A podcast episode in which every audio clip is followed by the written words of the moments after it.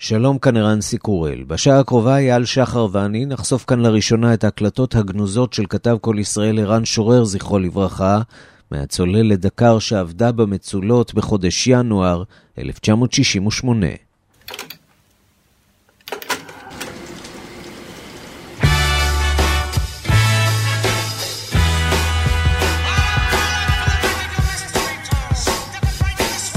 כשהגעתי למעגן פטרול פייר בנמל פורצמוט, ב-9 בינואר, כדי לעלות על סיפונה של הצוללת דקר, ציפתה לי הפתעה. במקום צוללת ישראלית אחת, מצאתי שתיים. לא יכולתי לדעת אז איזה גורל טרגי ייקשר בין שתי הצוללות כעבור שלושה שבועות, כאשר תיאלץ דולפין לחפש אחר עקבותיה של דקר. זהו קולו של ערן שורר, כתב קול ישראל, כפי שהוקלט בחודש ינואר 1968.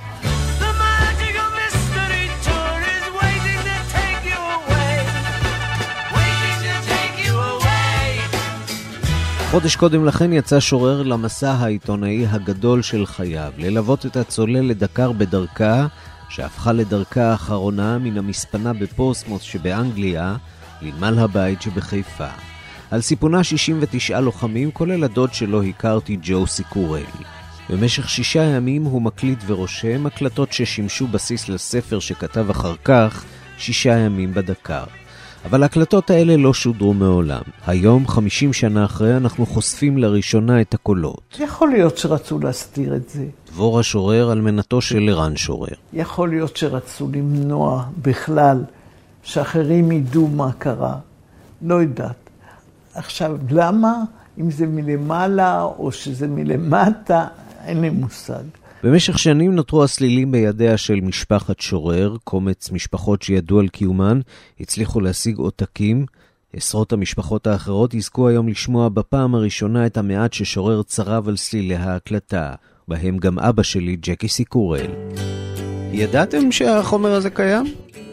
לא, אנחנו ידענו על הספר, ידענו על אה, ערן שורר, שהיה איתם אה, שישה ימים בצוללת, וידענו שהוא הוחלף ואחר כך הייתה הרגשה ש...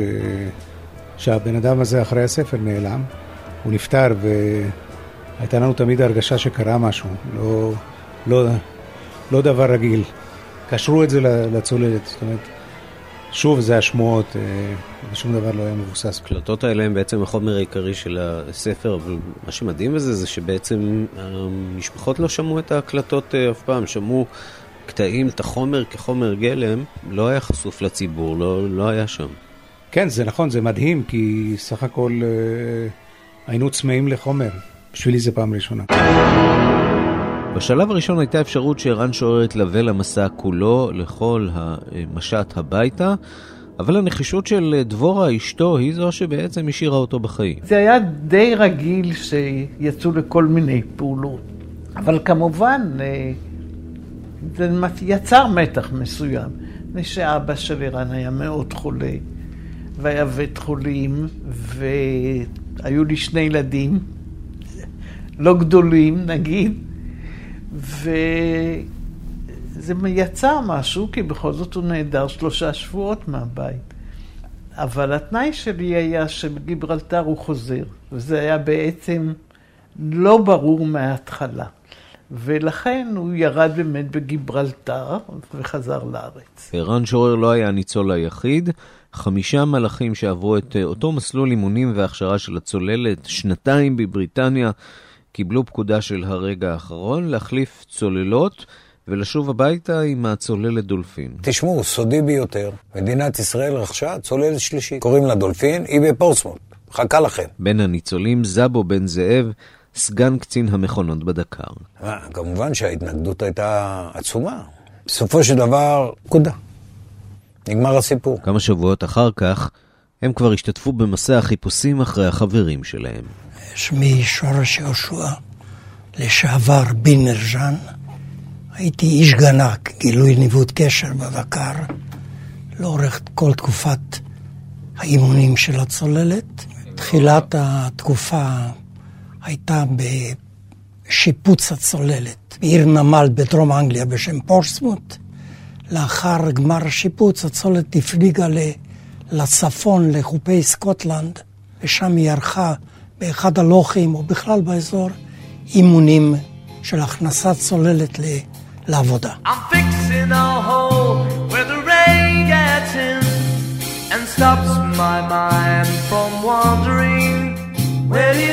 הפעילות הראשונה הייתה כמובן העבודה, מה שאני קורא. קטע שני היה קטע חברתי. קבוצה אחת של רס"רים וקצינים, שהם חיו וגרו, חלקם ממשפחות, בעיר פורסמוט או בסביבתה. החלק השני, זה, שאני הייתי בסופו חלק ממנו, גרו בבסיס צבאי גדול מאוד, בריטי, שנקרא ורנון. כך שהחלק החברתי שלנו היה אחר, שונה. אנחנו בצוללת כבר בשייטת שבע, היינו די מגובשים. היה לנו חוויות רבות ביותר עם, לי על כל מקרה, עם חבריי, עם ידידיי הקרובים. כמובן מעשי קונדס של בחורים צעירים, בני 18, 19 ו- וכך הלאה. כמובן שאנחנו בארץ זרה, מיד החבר'ה קופצים על המציאה ורצים לחנויות לקנות מציאות. כמו כל ישראלי. הדבר הראשון זה נכנסנו לחנות המפורסמת של מרקס אנד ספנסר והבחורים התנפלו על הסוודרים. אחד הבחורים קנה סוודר אה, יפה מאוד ויקר מאוד, יותר מיתר הסוודרים, ורץ בשמחה להראותו ליתר החבר'ה. הדבר השני שהתברר שכתוב עליו Made in Israel. דבר אה, נוסף שקרה לחבר'ה בחנויות זה שבחור נכנס לחנות, מחפש, מחפש איזה דבר לקנות. אה, שואלים אותו החבר'ה, מה אתה מחפש כל כך הרבה זמן? בסופו של דבר הוא אומר להם, תגידו חבר'ה, איך אומרים באנגלית after shaving?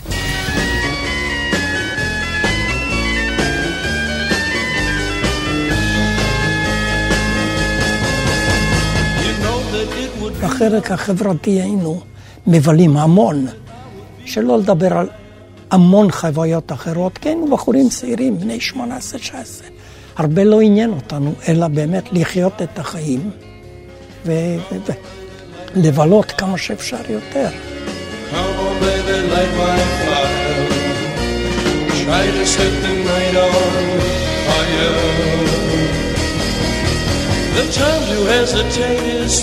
זה היה פער עצום בין מה שהכרנו פה בארץ, לא ידענו מה זה החיים בכלל, ונפלנו לתוך תקופה שבאותה עת באנגליה כבר צפו, לא הייתי קורא לזה ילדי הפרחים, אבל טרום ילדי הפרחים שצפו בעולם הזה.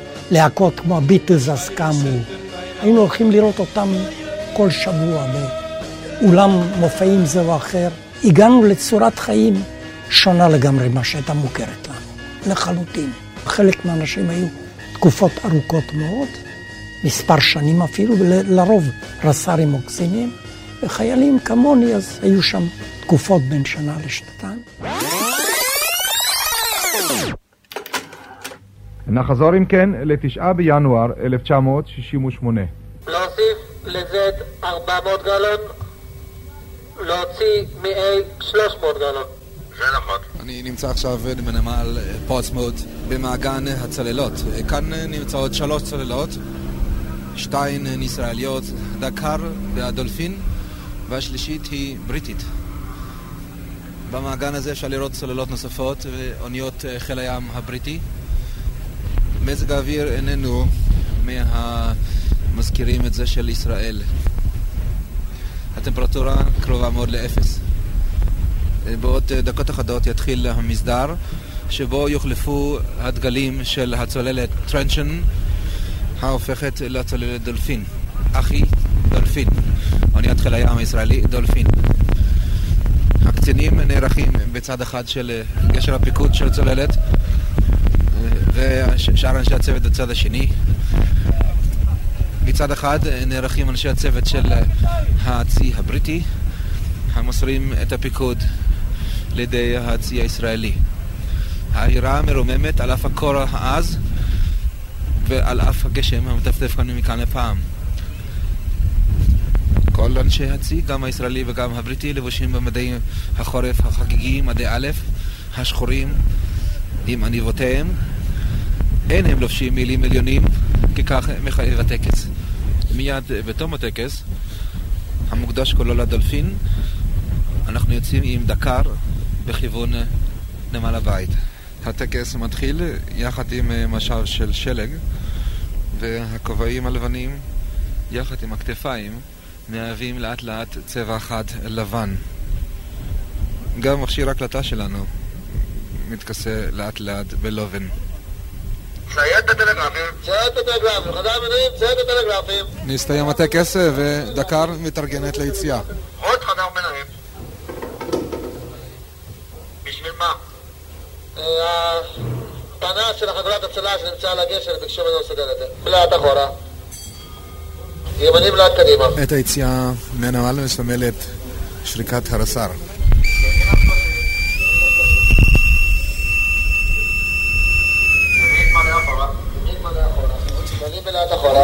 שלנו יורד פה, לא בסדר, אנחנו בלי דגל. תרים את הדגל! מי אמר לנו? למה אנחנו יוצאים בלי דגל? את הדגל חזרה, איש לא אמר להוריד אותו. הרם את הדגל.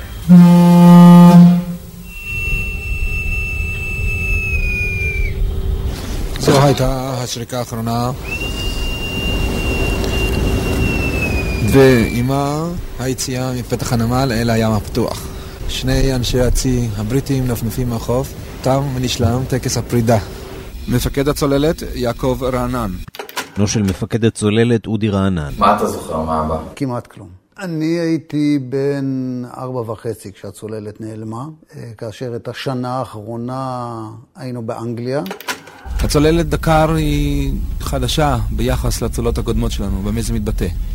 היא יותר חדישה מהצוללות שהיו לנו עד עתה. זה מתבטא בכך שהביצועים שלה יותר טובים. הצוללת דקר הייתה מקודם הצוללת הבריטית טוטם.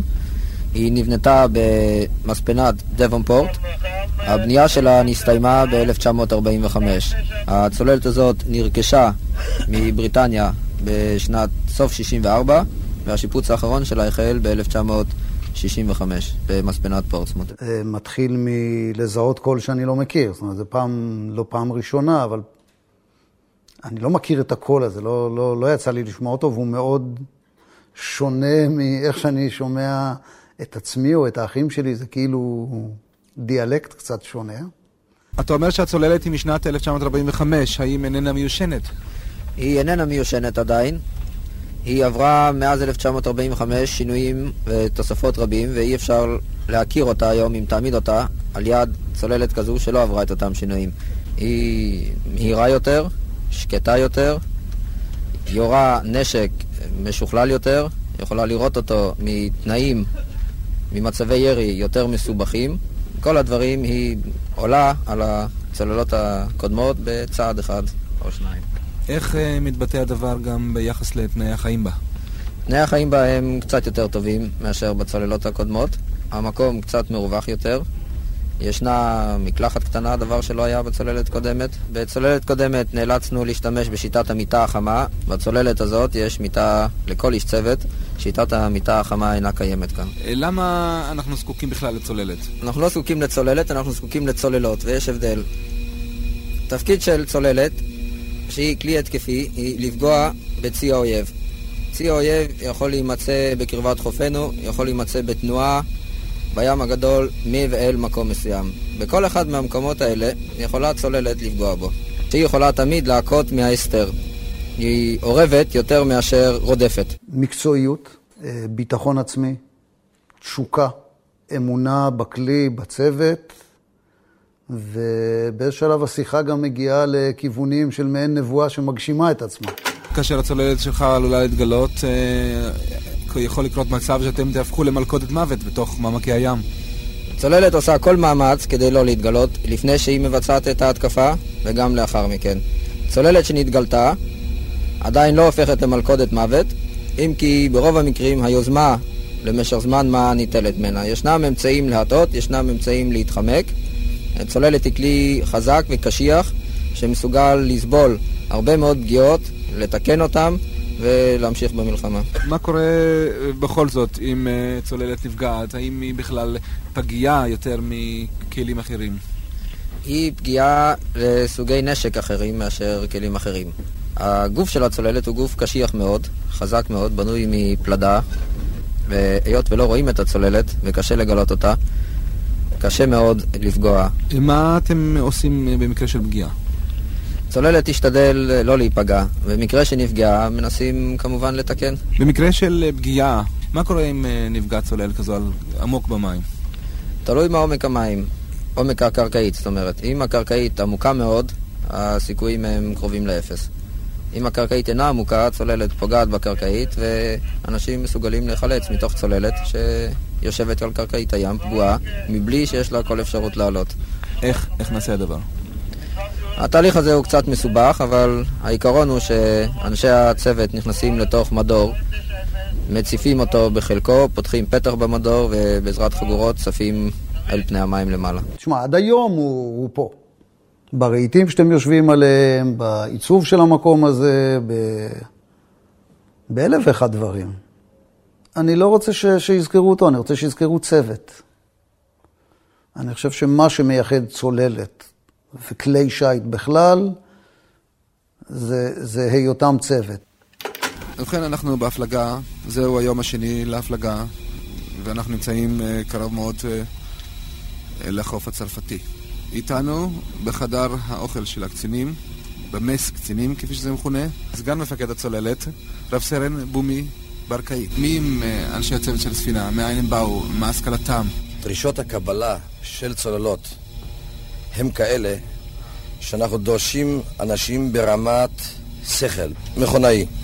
הבחור גמר בית ספר מקצועי, גמר קורס ארוך ומייגע, עבר שבעה מדורי גיהנום של מבחנים ובחינות רפואיות, פסיכוטכניות, עד שהתקבל לקורס צוללות. עבר בהצלחה את קורס הצוללות, והנה הוא בא לצוללת לעשות את הסטאז' הימי שלו בין שלושה חודשים, עד קבלת הסמל. ואנחנו לוקחים בחור כזה, נותנים לו משמנת ביד ואומרים לו שמן. ואנחנו מסבירים וחוזרים ומסבירים לאיש שכל מה שאנחנו רוצים ממנו בזמן מלחמה, שימשיך לשמן באותה יעילות ובאותה שלוות נפש, גם בזמן, בזמן שיש מלחמה סביב, גם בזמן שמתפוצצות פצצות עומק סביב, גם בזמן שהמתח הוא רב. בא בחור שרוצה להיות בקו ראשון של אש, והוא נמצא בקו ראשון של אש, אלא שעבודתו היומיומית איננה מן המלהיבות. מה מלהיב בלשמן מכונה? מה מלהיב בניקיון שיפוליים? אנחנו דורשים מהצוללן היהודי שיהיה צוללן חושב. וכאן אולי באה לעזרה ההשכלה הקודמת שלו, הבית ממנו הוא בא, הסיבות שהביאו אותו לצוללות. הוא התעקש להיות קצין. קצין זה להיות בוגר בית ספר ימי בעכו. הוא היה בוגר בית ספר ערב בתל אביב. תיכון ערב. אני חושב שבתום שנתיים שהאיש מבלה בצוללת, הוא מתחיל לאט לאט להבין מה החשיבות העליונה של עבודתו הקטנה והאפורה לגבי המאמץ הכללי של, קרוב, של כל הצוללת. ואם כי העבודה שלו נשארת אפורה ולפעמים משעממת עד מוות. בומי ברקאי עלה לארץ מרומניה בספינת מעפילים, הוא ואחיו הגדול יומי ברקאי קשרו את גורלם עם הצוללות. שני אחים. באופן טבעי יצא שיומי התנדב לצוללות, הוא כבר היה בצוללות, ובומי כל הזמן ביקש ללכת לצוללות. מפקד חיל הים היה אז יוחאי בן נון, שבומי מאוד העריץ, ו... ו... ו... אה, עולה אליו כל פעם לשיחות, והיה אומר, אני חייב להיות בצוללות. אז אמרו, לא כדאי, לא כדאי, שני אחים. אבל בסוף הוא נכנע לו, והוא אמר, בסדר, בתנאי שאתם לא תהיו לעולם על אותה, לא תפליגו אפילו, במקרה, על, על אותה צוללת. ואנחנו חיכינו לראות את שני האחים, שני מפקדי צוללות. מה אתם נותנים לאנשים אה, מחוץ לשעות עבודתם? תנאים לתת קשה. כשאתה אומר לתת, הכוונה היא, אין לנו אפשרות בידור לתת. הבידור, ההוואי, חייב להיות פנימי. מבנה הצוללת מחייב חלוקה למסים או לחדרי אוכל וחדרי מגורים. בתוך אותם חדרי מגורים נוצר הוואי, שבסיסו עבודה קשה, ים סוער, תקלות, שטויות שנעשו, צחוק בריא, אחד על חשבון השני, ועוד לא היה לנו מקרה של בחור מתוסכל. היה לנו באמת חיים מלאים, אמנם תשע שנים ביחד, אבל זה לא מספיק. זה לא מספיק. רוב סמל אברהם עטרי משרת בחיל הים מאז 58. בצוללת דקר, תפקידו טבח הצוללת. ראומה עטרי אלמנתו של אברהם עטרי והבן חנניה. אני ממש בכיתי. למה הוא יוצא? אבל הוא אומר, אין מה לעשות, זה התפקיד שלי. ואתה בעצם לא שמעת את הקול שלו אף פעם על זה? בוודאי, הוא תינוק. למה את לא רצית לשמוע את ההקלטה? אה, כי פשוט זה מכאיב לי. אמא חיה את זה כל כך הרבה זמן. אני יודע שזה קשה, וזה קשה לה עד היום, זו הזדמנות. אם לא עכשיו, מי יודע מתי. אז אה, את אבא שמעת לפני 50 שנה. ההקלטות האלה, שעוד לא שמענו, אה, אולי זה כמעט ההזדמנויות הבודדות, יחידות שקיימות כדי לשמוע אותו עוד פעם. אני, לי זה חדש לחלוטין, לך זה להיזכר. אתה כבר הרבה שנים משמש כטבח בחיל הים? מאז שהגעתי. אגב, אה, יש לך משפחה? יש לי משפחה, כן. היכן הם נמצאים? ראש העין. ויש לך ילדים? יש לי בן אחד. בן כמה? בן שנה וחודשיים. כאן אנשי הצוות אמרו לי שאתה אחד מל"ו צדיקים אמיתיים. האם אה, לא קשה לשמש, אה, להמשיך להיות דתי ולהחזיק בכך במסורת בתנאים כאלה של צוללת? בכל מקום אפשר להתגבר. ומה אתה עושה לשם כך? אני משתדל לעשות מאמץ ולקיים מה שאפשר בידי. איך אתה עושה את זה? אתה מתפלל כל יום? להתפלל לא יכול להתפלל מכיוון שאני מפנאי, אבל אה, שומר על הכשרות וכו'. הם אומרים, אבא שלך היה מל"ו צדיקים. אדם, אדם פשוט, צנוע. אדם צנוע, אדם ש, שעוזר לזולת, אה, אדם שיודע לפשר, לדעת למצוא את, ה, את קו האיזון, את, אה, את קו הזהב, למרות הקשיים. וברור שקשה לשמור על כשרות בצוללת, ורוב האנשים הם לא שומרי כשרות, ובכל זאת. אתה גם ממונה על הכשרות בצוללת. נכון. אתה טבח, היכן רכשת את המקצוע? צה"ל. את המקצוע רכשתי בצה"ל. בקורסים? קורסים. האם יש איזה מאכלים מיוחדים שאנשי הצוללת מבקשים ממך או רוצים? אתה יודע את זה? לעיתים מבקשים החבר'ה. מה למשל? למשל פה באנגליה קשה לנו להשיג טחינה וחמוץ, מכיוון שקשה להשיג. אבל בארץ מצוי הכל. מה, מה הדברים המיוחדים שאתה מכין להם? פה? מכין להם צ'יפס, סטייקים, מנות ראשונות למיניהם, מרקים, ועוד מנות תוספות. אתה מרוצה מעצם השירות בצוללת? אני מאוד מרוצה. לא היית בוחר למשל לשבת בסטלה מריס או באיזשהו מקום אחר? אני הייתי מוכן לנוח כמה שנים במקום אחר, אבל אין אפשרות. אתה בכל אופן ממשיך בקבע בחיל הים. מה אומרת המשפחה על זה שאתה צוללן? היא מאוד מרוצים, אבל בגלל התנאים קשים הם מעוניינים שאני אעזוב.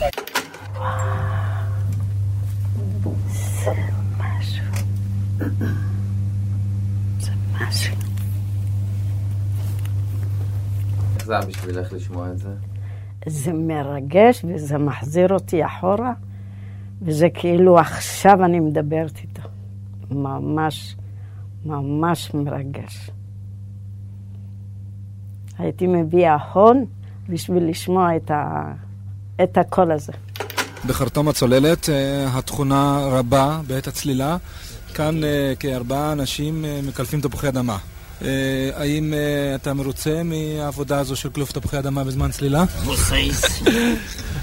זו לא עבודה שגרתית שאני עושה. בדרך כלל בשעות הפנאי מכינים גם תפוחי אדמה לארוחת, צהריים, ארוחת ערב. מה דעתכם בכלל על הארוחות בצוללת?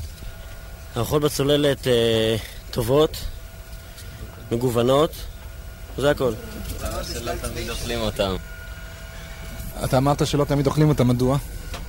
אוכלים אותם, אבל uh, לא מחזיק הרבה זמן מעמד. מאיזה סיבה? הים קשה. ואז? אתה סובל מהים? אני סובל כמו כולם, אולי יותר. מדוע אתה בצוללת? מדוע? אל תגיד כמו כולם, אה? התנדבתי, מדוע? איזה מין אימונים אתם עברתם בשביל uh, להתקבל צוללנים? אני מבין שלא כל אחד יכול להתקבל. בשלב ראשון, כשהיינו בקלט, עברנו מבדקים מיוחדים. לאחר מכן, כל מיני בחינות פסיכוטכניות, בדיקות בתא לחץ וכל מיני דברים מיוחדים.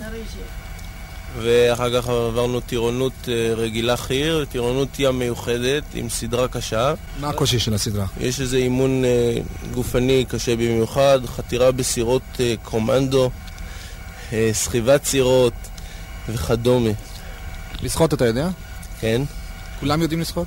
רובם. כולם, כולם. כולם יודעים לשחות. זה תנאי. זה לא תנאי, אבל בסדרה מלמדים, מלמדים את כולם שחייה. מי שלא לא יודע לשחות, אז... לומד מחוסר ברירה, מלמדים אותו כבר, במים הקרים. זה קרה יום אחד בסקוטלנד, מול האי הרן. היינו בשגרת צלילה רגילה. התחלנו לפתע לעלות פתאום, למרות שכל הנתונים שלנו, משקלנו והתחייה שלנו הראתה שצריכים דווקא לצלול, עלינו. מהר הצפנו את מיכל לקיור, שזה יגרום לנו לצלילה מהירה. שום דבר לא עזר. קצין המשמרת העיף מבט אה, בפריסקופ, ראה לפניו אה, פרה בגודל טבעי עומדת על החוף. נו, נקרא, נקרא, נקרא לו למפקד, פשוט אה, קרתה איזה טעות קטנה בניווט, זה דבר שכיח מאוד, זה גם קרה הרבה בצוללות הבריטיות. ונראתה פרה, אז להבא רשם המפקד בהוראות לילה, זה קרה בלילה, להשתדל לא לראות יותר פרות אה, בגודל טבעי בשעות הלילה ובשעות היום. מה הייתה התגובה של הפרה? לא, הסתכלה בתדהמה לעומת פריסקופ שהציץ מולה. מה זה, כולם פה אספת צוות נהיה? אה, אולי... החלטה. באמצע השיחה שלנו נכנס אה, רס"ר הצוללת. אנחנו קוראים לו השטן. איך הרס"ר שלכם?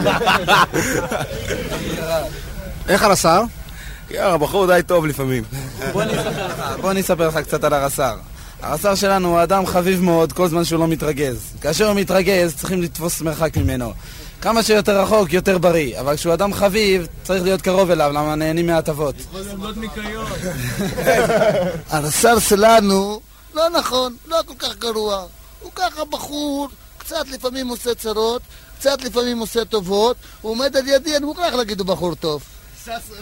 זה היה הוא בעצמו. אני סיגל כהן, הבת של ניסים כהן, רס"ר הצוללת דקר. ניסים כהן, איש חיפה. יש לך משפחה? יפ, אישה, ילד, ילדה. בני כמה ילדים? ילדה בת ארבע, ילד בן אה, עשרה חודשים. איזה הרגשה זו זה בכלל להיות כל כך הרבה רחוק מהמשפחה? אמ, בסך הכל יומיים רחוק מהמשפחה. כלומר? נסעו לפני יומיים רק לארץ. היו כל הזמן באנגליה. כל הזמן הבן נולד באנגליה. הבן הקטן? הבן הקטן נולד באנגליה, כן. שמו? יובל. אה, תגיד לי ניסים, בשביל מה צריך בעצם רס"ר בצוללת? וואי, בשביל מה צריך לנסוע בצוללת? בשביל הכל. כל החיים, כל היום-יום, כל השגרה, כל הבלאגן, כל הסדר, כל העניינים. רס"ר זה מין דואג לכל הדברים הקטנים. משמרות, תעסוקה, הופעה, ארגון, אה, מזון, רפואות, סדר יום, תורנויות. לא זכרתי שהייתה לו רייש מתגלגלת. מה המיוחד לצוללת? אה, קשה יותר להחזיק אותה, משמרות קשות יותר, אנשים יותר עייפים, עובדים יותר קשה, תנאי מחיה, תנאי המגורים לא קיימים בשום מקום אחר, אולי רק בשריון כל כך צפוף. במה פונים אליך? אילו בעיות מעסיקות את האנשים? בדרך כלל משתדלים לא לפנות אליי בכלל, אני פונה אליהם. אין פה טישואים, נכון? אפשר אני אביא לך. אני לא מאמינה שזה עושה לי את זה. אחרי 50 שנה. זה לא אמור. אני לא מאמינה שזה אמ, ככה מעורר בי כל כך הרבה שנים אחרי. ואני זוכרת דפיקה בדלת, בדלת עמד חבר של אבא שלי, קפלן. אימא שלי הלכה איתו לבית של השכנה, דלת ליד, אני הלכתי אחריה. כשאני הגעתי, אני זוכרת אותה יושבת על כורסה, בוכה מאוד, ואני מתקרבת אליה, ואני רואה שאימא בוכה, אז גם אני בוכה, ואז היא אומרת לי ש... שהצוללת איננה, אבא לא יחזור יותר. במהלך השנים היו שאלות, מה קרה שם, מסקרנות. תראה, זה, זה תהליך. ילדה בת חמש אומרים לי שאבא לא יחזור, זה לא נתפס. אני זוכרת הרבה זמן. הייתי עומדת על המרפסת ומחכה שהוא יחזור. כאילו, לא, לא קיבלתי את זה, שהוא לא יחזור. וככל שהתבגרתי, לאט לאט, אז בימים שלא ידעו מה קרה, שהיו סימני שאלה, אז, אה, אז היו פנטזיות של ילדה. אולי האיש הזה ברחוב זה הוא, והוא שכח בכלל. אולי הרוסים חטפו אותו והוא בסיביר, באיזה מחנה עבודה. אולי חייזרים חטפו אותו. כל פעם משהו אחר. במה מתבטאות הבעיות והדאגות של אנשי הצוות בזמן הצלילות? אמ, תן להם לישון והם הפי. ככה אין להם בעיות. עבודה קשה, תן להם לישון. לתפוס שעתיים, שלוש שינה, פנטסטי. אתה מרוצה מהעבודה בצוללות? אחרת הייתי עוזב כל מזמן. מה בעצם מחזיק אותך? הרי תנאי העבודה הם לא כל כך נוחים והם די קשים. אני אוהב את העסק, פשוט מאוד. ברצינות, אני אוהב את העסק. אין שום דבר מיוחד שיחזיק אותי, לא, לא יכול להסביר את זה, אוהב את זה. מה תגובת המשפחה על עבודתך כצוללן? האישה לא מתנגדת לעסק, היא אוהבת את העסק בעצמה. האימהות, כמו תמיד, שמה צוללת, נהיה לה חשך בעיניים. אימא זה אימא. כל יום שאני רואה את הבן שלי עושה משהו, מדבר על משהו, או לא עושה משהו, אז אני חושבת, מה היה סבא שלך אומר? איך היה סבא שלך מגיב? איך סבא שלך היה גאה בך? כמה חבל שאתה לא מכיר אותו. כל יום זה שם.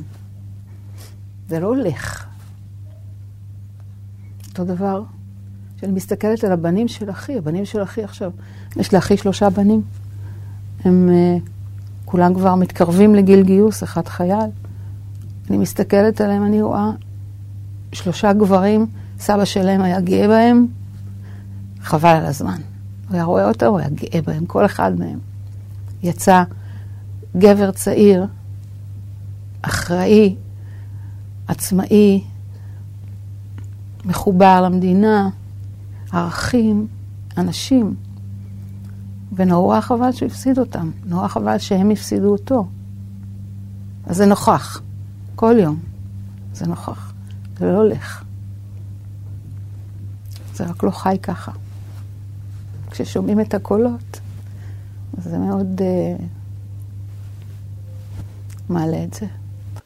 עמדות צלילה, עמדות צלילה. לאחר ההודעה עמדות צלילה, נערכים אנשי הצוות במקומותיהם הקבועים. מפקד הצוללת הוא סגנו נמצאים במרכז הצוללת, מקום בו מצויים הפריסקופים וההגאים. ושאר אנשי הצוות הנמצאים בתפקיד כרגע הם מתרכזים מסביבם, בודקים את הפריסקופ, את השעונים, את השסתומים לאלפיהם המסתרים כאן לאורך כל האולם, אם אפשר לקרוא לכך, המרכזי של הצוללת. כל הקירות, הדפנות, מכוסות ביתדות, שעונים, ברזים, שסתומים, כבלים חשמליים, מכשירי פיקוח ובקרה, והצוות נערך לצלילה. מיד תבוא פקודת הצלילה, המכונה בפי אנשי הים קלקסון. היא מתבצעת על ידי צפירה. עם הצלילה יופסקו מנועי הדיזל של הצוללת ויופעלו מנועי החשמל, שהם שקטים יותר ואינם דורשים יניקת אוויר מבחוץ. בצלילה בגובה פריסקופי ניתן להפעיל שוב את מנועי הדיזל על ידי יניקת אוויר ממעל בעזרת צינור מיוחד, שנורקל. הפלגה זו בצלילה בגובה הפריסקופ נקראת על ידי אנשי הצוללת בשם שינור.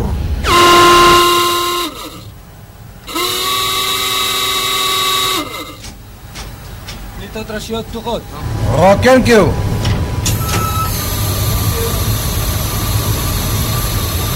שחק פנימה.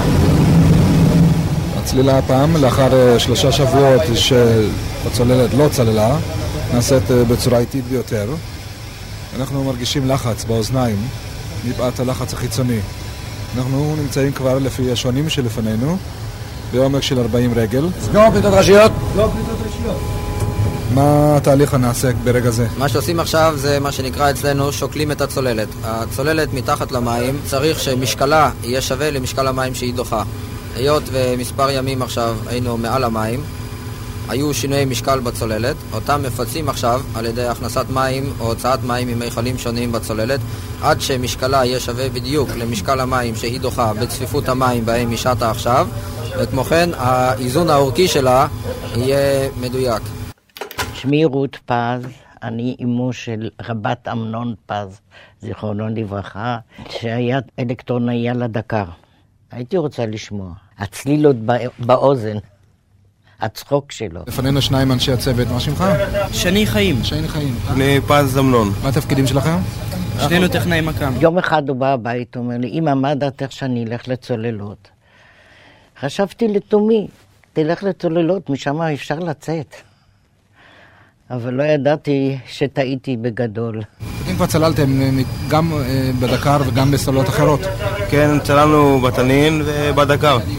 האם יש לכם אותה הרגשה שיש למשל לי ברגע זה של דרמטיות מסוימת, ברגע של צלילה? לא, היה בהתחלה, עכשיו זה הופך יותר ויותר לשגרה. אתם מרגישים משהו מיוחד בצלילה לעומת אה, שיוט על פני המים? כן, אה, יותר שקט ויותר נעים. ספרי לי על היום שהוא נסע לאנגליה. הייתה לנו מכונית ורציתי להביא אותו לבד, שאספו אותם שם. אמא, בשום אופן את לא תביאי אותי, מה, אני ילד קטן? אז הבאתי אותו עד השער וזהו. נפרדנו, וזהו זה. איך ההשפעה לגבי הרגשתכם, הייתי אומר, הגופנית? אה, בהתחלה, כשלא היינו רגילים, היה קצת לחץ. מתרגלים לאט לאט, עכשיו זה כבר בסדר. גם אצלי זה עכשיו הרבה יותר בסדר. בהתחלה הייתי מרגיש לחצים על האוזניים, אבל אה, לאט לאט לומדים לפמפם וכיצד אה, להשתלט על הלחצים. מה זאת אומרת. לפמפם? להשוות לחץ. להשוות לחצים. בגוף? כן, היות שלחץ מחוץ לגוף גדול על הלחץ בתוך הגוף, אנחנו מרגישים את הלחץ על האוזניים, כיוון שזה המקום הרגיש ביותר בגוף. אמרת לפמפם, מה זאת אומרת? לפמפם זאת אומרת להשוות לחצים בתוך הגוף ומחוץ לגוף. איך אתה עושה את זה? על ידי פתיחת הפה ונשיפת... אתה סותם את האף, מכניס לחץ פנימי. אתה סותם את האף, מכניס לחץ פנימי, על ידי שאתה נושם בתוך הפה, וככה אתה מעלה את הלחץ הפנימי בתוך הגוף, משווה אותו ללחץ בצוללת. ככה אתה מרגיש פחות לחץ על האוזניים. פשוט יותר נוח. החלום שלו היה, הוא כבר דיבר עם רענן, שברגע שהם מגיעים הוא יורד מהצוללת, רוצה ללמוד רפואה. אבל לא זכה. אתם אוהבים את העבודה הזו? כן, אנחנו... יש- לנו סיפוק בעבודה הזאת. עבודה די מעניינת, הייתי אומר. לא היית מסכים ללכת לעבוד באחד המשרדים של חיל הים, קרוב לבית? לא, לא הייתי מסכים. זה פשוט יותר... זה, אני חושב שבמשרד זה שגרתי, זה משעמם. פה ישנם, אם אפשר להגיד, הרפתקאות או חוויות חדשות מדי פעם בפעם. לא היית מעדיף אה, לעבור לספינה סוג אחר? לא, לשם זה התנדבתי לצוללת. צוללת זה שייטת שמתנדבים אליה, ולא כל אחד יכול להתקבל אליה, ומי שמתקבל כבר, ועבר את המבחנים המתאימים, כנראה רצה, רצה בכך.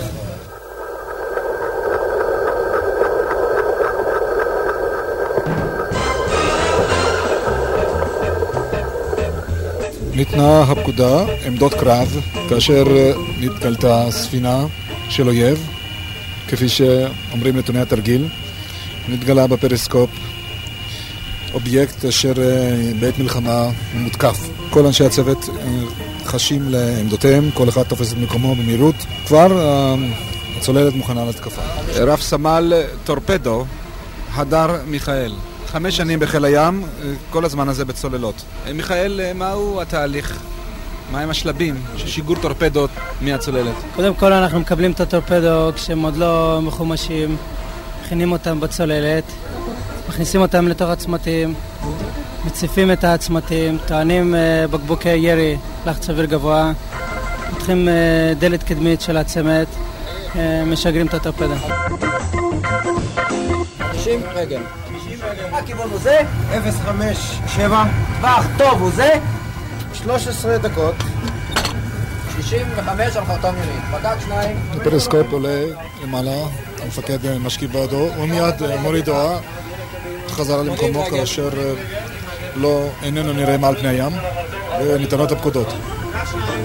שוב מעמיקים, 80 רגל ומעלה ולאחר מכן מתקרבים אל המטרה במהירות ושוב עולים לגובה הפריסקופ כדי לבדוק את השטח. 50 רגל. 50 רגל. 19 דקות. היה טווח טוב, 80 על חרטום ימין. 3,450 ירד. היה טווח טוב. יחד מלא קדימה. פתח דלתות קדמיות, צמתים 5 ו-6. צמתים 5 ו-6 הם משגרי הטורפדות אה, מספר 5 ו-6. טווח הוא זה? 22 דקות. 3,050 ירד. 88 על ימין. מתכוננים לשיגור הטורפדות, אך אה, לתרגול אה, משתמשים בירי מים במקום הטורפדות שאינם בתוך הצמתים. 110. טווח הוא זה? 25 וחצי. 95 על ימין. 2,600 ירד. יפה. אפשר להגיע? אש 5, בדיוק עכשיו שיש בפנים. במקום 6. אשמורת טף קורס, אש אש! טורפדה מספר 6 נורא.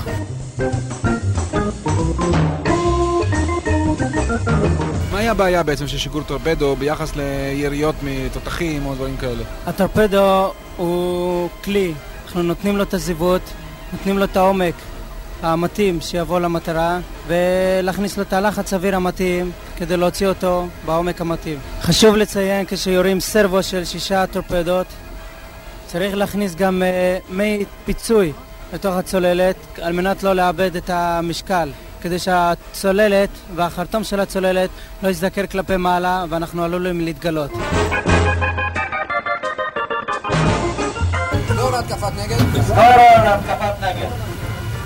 הנתון הבא לאחר התקפה הוא התקפת נגד על ידי הספינה שהותקפה.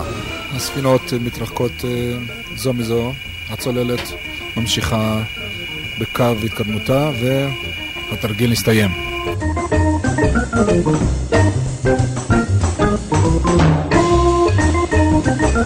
בין ספריית הצוללת, הכוללת ספרות מקצועית הנוגעת לבעיות הצוללת עצמה, בעיות טכניות, בעיות מבצעיות, אנחנו מוצאים ספר מיוחד במינו, המכונה ספר השטויות. זהו ספר אה, שהוא פרי המצאתם של אנשי הצוות, ובו אה, מובאות כל מיני תקלות ומעשי איוולת הראויים לציון. דבו בן זאב, סגן קצין המכונות בדקר. תראה, כשאנחנו היינו בדרך לסקוטלנד, המפקד יעקב רענן קרא לכל הקצינים ואמר לנו, תשמעו, חבריה, אנחנו הקצינים, אנחנו לא סופרמנים. כל אחד מאיתנו יכול לעשות טעות. אני, לכל דבר כזה, קורא שטות. הביא לנו חוברת עבת כרס, ואמר, זהו ספר השטויות של קציני הדקר. כל קצין שיעשה שטות, יצטרך לכתוב על השטות שלו, ולהכניס אותה לספר השטויות, על להפיק לקחים. רק מה? אתם תעשו את זה בחרוזים. וכתב בעמוד הראשון של הספר, אם אני זוכר נכון. כל אחד מרגיש לפעמים שהוא ממשפחת המטומטמים. בעיקר לאחר שעשה איוולת, שהיא בחוסר דעת גובלת. קציני הדקר, ואני בתוכם, משפחה זו לא יפקד מקומם. וברור כבר היום שבשנתיים הבאות יעשו לא מעט מאותן השטויות. לאחר מעשה, כשתרגיש מתוסכל, במקום לומר דמנית וחסל, ישב כל קצין ויכתוב הצהרה בצורת חרוזים במשקל של שירה. נעבור אל אחד מכותבי שירי השטויות, קצין החימוש של הספינה, גדעון סגל, סגן. גדעון, אני מבין שפרט uh, לתפקידי קצין החימוש, אתה גם uh, עורך עיתון הצוללת. אבל לפני שנעבור לעיתון עצמו, uh, נישאר באותו נושא של ספר השטויות. אני מדפדף כאן ומוצא שיר שלך. אולי אתה מוכן uh, לקרוא אותו לפנינו. כן, אני מוכן לקרוא אותו. השיר... אגב, uh, אני מבין שזה אחד הביזיונות שלך. כפי שאתה רואה בספר, זה אחד הביזיונות. השיר הוא נקרא שני מכלים, ו... אם אני מחבר שני מכלים שמים עוברים בהם לחרטום, והחרטום יורד, הצוללת צריכה להיות מאוזנת. ואני עשיתי את השטות הזאת, חיברתי את שני מכלים, לכן כתבתי את השיר. השיר נקרא שני מכלים. אני מקווה שלא גרמת לנזק רציני. לא, מזל שהמפקד היה במרכז, לא בעיות. על הטרים במרכז בזמן משמרת לא הצלחתי לשמור בגלל איוולת. כששני מכלים על הקו הראשי, אחד בחרטום ושני לצידי, בעזרת משאבה עוזרים לידי. אז חיתנתי מכל אחד לשני, ומים זרמו בקו הראשי. כשרק מפקד והסגן, בעלי ניסיון, את שקילת הצוללת יחזירו הלום. אם אתה צריך לכתוב שטות, אתה כותב את השטות בטיוטה, ובארוחת צהריים הקרובה אתה נעמד לפני כל הקצינים ואתה מקריא את הטיוטה שלך. אם הקצינים אומרים, וואו, על הכיפאק, תכניס את זה לספר השירים, טוב. אם לא, אומרים, בואנה, זה לא, זה לא על רמה, עזוב, עזוב, זה לא על רמה ולא זה, אתה מקבל ארכה ל-24 שעות. ואז אתה צריך לתקן את השיר. ואז אתה נעמד עוד הפעם, לפי כל הקצינים, ומקריא. נעבור אל עיתון הצוללת. העיתון כולו כתוב בכתב יד ומודבק קטעים קטעים על גבי גיליון בריסטול. במרכז הגיליון, בכל אחת מהגיליונות מופיע תצלום. תצלום של בחורה, ובמקרה זה עם חזה חשוף, בחורה יפה. וזה להזכיר לחבר'ה שיש גם בחורות יפות בעולם. ולא לשכוח שהחברה הם ימאים. שיר הצוללת אשר חובר על ידי רן שמעון, סרן, קצין המכונות של הצוללת דקר. גם המילים, גם המנגינה, תראי איתו. אה, שמי ניבי, ניבי שמעון, אני הבת של אה, רן שמעון, שהיה הצ'יף של הצוללת דקר. ואני אח של ניבי. מים, שמיים, גלים וענן. דקר. אני מאוד אוהבת את השיר הזה, ומאוד קל לי להתחבר לאבא שלי דרך זה. שהוא כאילו באמת היה מישהו ש... שהיה באמת מין בוהמיין כזה בנשמתו, שאהב לשתות אה, ולעשות אה, צחוקים ומוזיקה. אמ, ולהגיד את המילה בורדל בלי להתבייש. איזה בורדל יש במרכז? מה זה? ב control room בורדל וחושך שאול. זה לא יפה להגיד בורדל. לא, לא, אני רק שחשוב שיהיה רשום את המילה בורדל. גם כשאתם מציינים את השיר, כן, באתי לעשות תיקון אחרי 50 שנה. אה, אני לא יודע אם ישנו אותה בספר, בהוצאה החדשה של ערן שורר, אם ירשו שם שמחה בסוגריים, בורדל, אבל בשיר שומעים מה שנקרא בלי, לא צריך בשביל זה מה שנקרא אוזניות, בשביל לשמוע את המילה בורדל. להקריא לאנשים שאני בא ואני מספר להם על הדקר, שהיה בורדל. לא מתאים לי, לא מתאים לרן. בורדל וחושך שאול, ומים זורמים עם פליטה של אוסמול. ב control room בורדל וחושך שאול, ומים זורמים עם פליטה של אוסמול. יש לך פנס, שאל הקברניט. אוי לי אין לי, אמר המשיב. כל אחד מאיתנו, כל הזמן, צריך ללכת עם פנס. עכשיו, בזמנו היה פנס גדול, ככה, היה תלוי לנו על הצוואר, מאוד הפריע לנו. באמת, מאוד הפריע לנו בחיים. שברן היה קצין ותיק, היה צוללן ותיק. לא תמיד עבד לפי הנהלים. וכשנכנס ינקלה רענן למרכז, בזמן המשמרת שרן היה במשמרת, הוא שמע איזה זרימת מים בצד. אז הוא אמר לרן, תן לי רגע את הפנס שלך. הרן אמר לו, אין לי, כי הוא הרשה לעצמו ללכת בלי פנס. אז ינקלה אמר לו, תכתוב שיר. וכתבתי לך שיר על שינוי ופנס, ספר אוצר זה כפרס. ויהיה לכולכם דוגמה ושיעור, כי פנס יש לשאת בליל של שינור. כך כתב רן. תקשיבו, הצוות מדבר המפקד. לא צללנו עד עכשיו, משום שנמצאנו באזורי אימונים של נאט"ו במפרץ פיסקאיה. מעתה, פרט לימי שבת, נבלה את רוב הזמן בצלילה. אנחנו שתים במרחק של 30 מייל מחוף פורטוגל. איננו, אנחנו לא מתקרבים לחוף, משום שגם ליד החוף הם אזורי אימונים של הפורטוגזים. מחר, היות ולא נצלול, נתקרב קצת לחוף בשביל לראות אותו. יום שני, נבלה בגיברלטר. נבואים מרנן ורבנן ורבותיי, ברוך אתה אדוני מלך העולם הבורא פרי הגפן. ברוך אתה אדוני מלך העולם אשר קידשנו מצוותיו ורצה בנו, בשבת קודשו בעבר ורצון הנחילנו זיכרון למעשה בראשית, תחילה למקראי קודש, זכר ליציאת מצרים. בשבת קודשך בעבר ורצון הנחלתנו.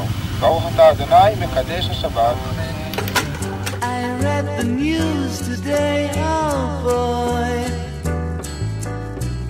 about a lucky man who made the grade. הודעת דובר צה"ל שנמסרה הבוקר לפרסום, נאמר כי הקשר עם דקר העושה דרכה מאנגליה לארץ פסק מאז שעות הצהריים ביום חמישי, כאשר הייתה כ-250 עד עתה לא העלו החיפושים אחרי הצוללת דקר דבר. Today, nothing. תחנת החוף בחיפה מוסיפה בינתיים לשדר קריית אזעקה לספינות בים התיכון. Fun, fun, fun. All ships, all ships, all ships. This is Hyper Radio. Hyper Radio, Hyper Radio. אנחנו היום החלטנו להפסיק את החיפושים ואנחנו בצער ובכאב נאלצים להכריז על דקר ועל כל אנשי צוותה כנעדרים. לפי כל ההנחות שאנחנו יכולים להניח, הצוללת דקר איננה יכולה להיות עכשיו עוד על אנשיה בחיים. אחד מכלי השיט שחיפשו בימים האחרונים את דקר הייתה הצוללת דולפין. דולפין, צוללת חדשה לחיל הים הישראלי, תיכנס מחר לנמל חיפה. כשאני בכלל מדבר על הדקר, אני חושב שזה הרגע הכי קשה שהיה לי בכל הפרשה הזאת, זה הפגישה עם הילדים. כי מה אני אומר לאותו אותו ילד או אותה ילדה בעוד כמה דקות שאני יורד לרציף? למה אני פה ואבא לא? ובכלל, מה קרה לאבא? ירדתי לרציף, חיבוקים ונשוקים ובכי ודמעות, ועוד בכל הבלגן הזה אישית, אני, אימא שלי רצה על הרציף. אימא שלי, מאז שנעלמה הדקר, שישה ימים, אף אחד לא טרח להגיד לה שאני לא על הדקר. שעברתי, לא אני, גם אני וכל ארבעה הנוספים. אף אחד לא הודיע. רק אחרי שישה ימים מישהו טרח לבוא ולהגיד לה, ולכל המשפחות, אין לכם מה לדאוג, הוא בכלל בצוללת אחרת. התקופה אחרי האסון הייתה קשה מאוד, מאוד מאוד קשה. היו באים, קודם כל, אלמנות וההורים, היו באים, היו מנסים לדלות על כל אחד מה אתה יודע, מה אתה יודע עליו, מה ראית, מה שמעת. זה לא היה קל לשבת במחיצתם, שאתה זה שירדת והם נשארו שם. אם אני הייתי שם, אולי היא לא הייתה טובעת. אנחנו לא יודעים למה היא טבעה. לא יודעים. אולי הייתי משתלט על הדבר הזה ומלא אותה למעלה, לא יודע. אולי. אז עזוב. גורל. הוא היה ממש מדוכא. גם המפגשים האלה, התכופים עם המשפחות, שזה כמעט לא חדל במשך כל השנה הראשונה. חשבנו שאנחנו צריכים קצת לצאת מפה, לצאת גם מהאווירה הזאת. זה היה חלק מהעסק. אחרי שנה וחצי בערך נסענו מפה. כמה זמן בעצם אחרי שאתם מגיעים לארה"ב הוא חולה? אחרי שנה הוא התחיל, ואחרי 11 חודש הוא נפטר. מים, שמיים, גלים וענן, דקר ועומק בכוח איתן. והחיים יותר חזקים מכולנו. אחד הנכדים של יעקב רענן, הוא קצין אה, השייטת, ואני מאוד מאוד מאוד מאוד מקווה שהוא יהיה מפקד סוללת, ואני אשמח מאוד לרדת איתו מתחת למים. עד כאן קולות מדקר, תודה לכל החברים מכאן חדשות שעזרו לנו ביד רגישה להסיר את האבק מן ההקלטה הנדירה הזאת בדיגיטל, ברדיו ובטלוויזיה. תודה לאייל שחר, לתומר ברנד, שרון מעוז, משה כהן, גלה קפלון, רועי קייזרמן, למעיין ארליך המעצבת והאנימטורית, שהעניקה לדקר חיי נצח מצוירים, למפיקה מירב קדוש, ובעיקר לכל המשפחות שפתחו את ליבן, והיו מוכנות לשמוע איתנו קולות שלא שמעו בעבר. תודה מיוחדת לאודי רענן, לסיגל כהן, לדבור השורר.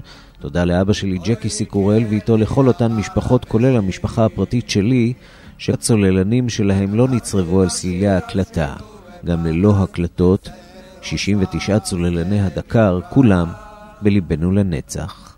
ויהיה לכולכם דוגמה השיעור, כי פלנה זה פקל ולשל שיר.